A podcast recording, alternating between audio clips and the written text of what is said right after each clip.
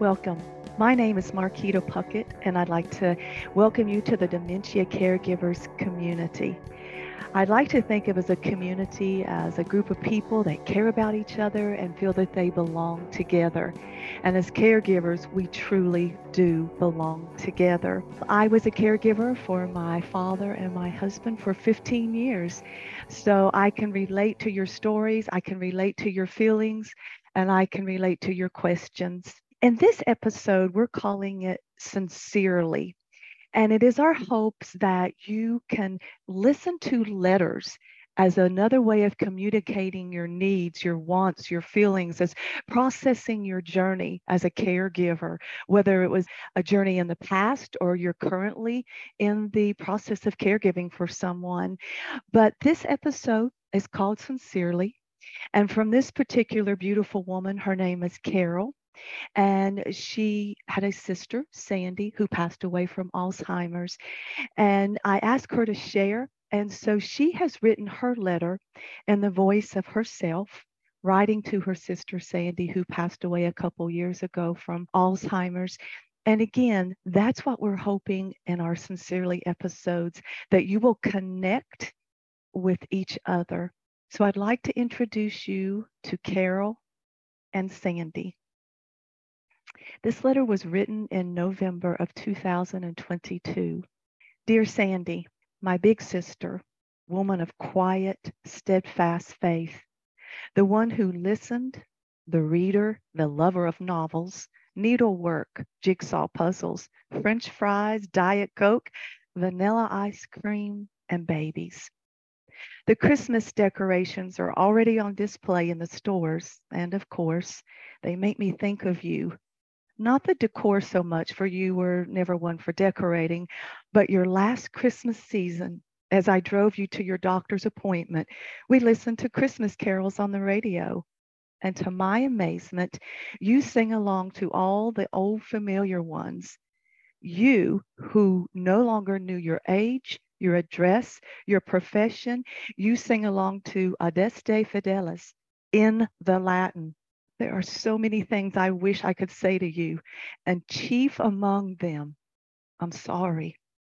I'm sorry it took me so long to realize that this terrible disease was stealing words from you, mostly nouns and names at first. I'm sorry I didn't know sooner that I really didn't know until that June afternoon when we stood in your driveway, you clutching my hands with tears in your eyes you who in 50 years of parting had never shed a tear. In that moment, I knew. I'm sorry. I had to move you away from all that was safe and familiar to you, your home, your only true friend, your church, your hometown. I'm sorry I lied when we took away your car, just the first of many lies. I'm sorry I couldn't take you into my home. And even when you tugged and you bargained with me, Instead, we placed you in a house of strangers. I'm sorry for crying that first day you didn't know me and you wouldn't even look at me. You had to be persuaded to go with me. And I'm sorry that you, a librarian for more than 30 years and a lifelong lover of books, you could not finish the last book you bought, Angels in the ER, purchased in July 2018 and still on your nightstand when you died in 2020. But most of all, I'm sorry that this dreadful disease ate away your mind while cancer ravaged your body. Your bewilderment at this double curse haunts me still. I'm sorry that I wasn't there with you when you drew your final breath. I should have been there, holding your hand, whispering love and assurance, or perhaps gently stroking your hair, tucking it behind your ear as Mama used to do when we needed comfort. But I see you now. You're perfectly healed, appearing as you did at nine or 10. And I hope that somewhere there in the heavenly realms, there's an angel choir whose joy it is to sing Christmas carols throughout the year, and that they have invited you to join them. Dearest Sandy, I love you and I miss you always. Carol, here at Dementia Caregivers Community, we would love for you to share your story, to share your feelings, to share your journey.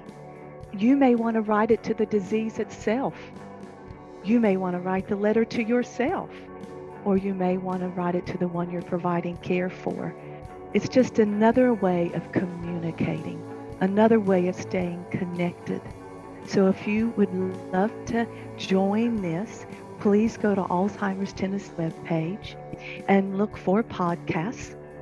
We hope to hear from you, and I would love to read your letter. Thank you. Thank you for listening to this episode of the Dementia Caregivers Community Podcast. You can learn more about the podcast at alztennessee.org slash podcast. Please review us on your podcast player. It helps other caregivers find the community. And please join us for the next episode.